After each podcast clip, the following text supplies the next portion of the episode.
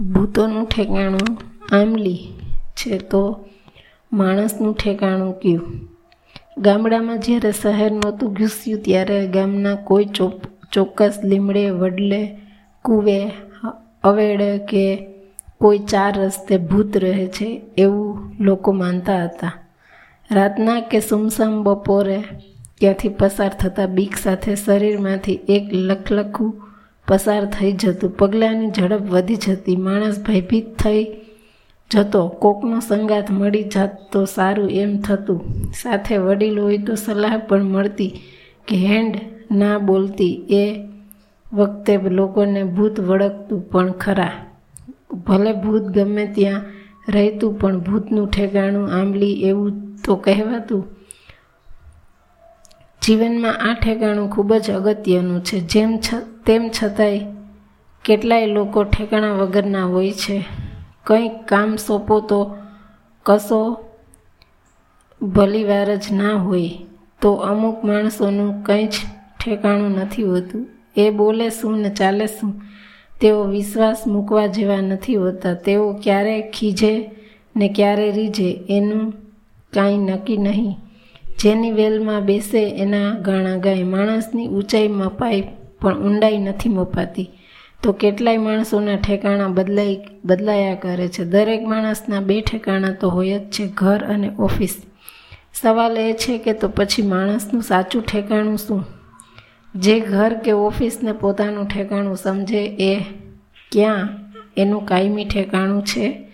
કેટલાય આત્માઓ આ ઠેકાણું છોડીને પ્રભુના ઘરે ગયા અને કેટલાય હજુ ભટકે છે. કેટલાને ઠેકાણું છોડ્યાનું દુઃખ હોય છે. આમે માણસનું પોતાનું ઠેકાણું ક્યાં પોતાના હાથમાં જ હોય છે? માણસ ક્યારે પતી જાય એનું કોઈ ઠેકાણું નથી. કોઈ પર્યટક હોટલનું આપણું ચાર પાંચ દિવસનું ઠેકાણું ખાલી કરતાં આપણને દુઃખ થતું નથી.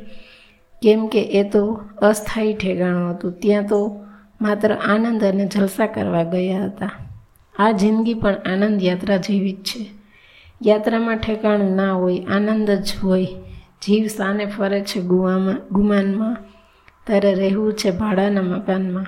ભજનમાં પણ એ જ સાર કહ્યું છે. આજકાલ તો ભૂત કરતાં પણ માણસ, માણસને વળગે છે. તેથી અમુક માણસોથી તો દૂર જ સારા. તેમ માની કોઈ અણગમતા માણસથી રસ્તો બદલવો સારો. કેમ કે નાની અમથી વાતથી પણ એ વળગી પડે તેમ છે.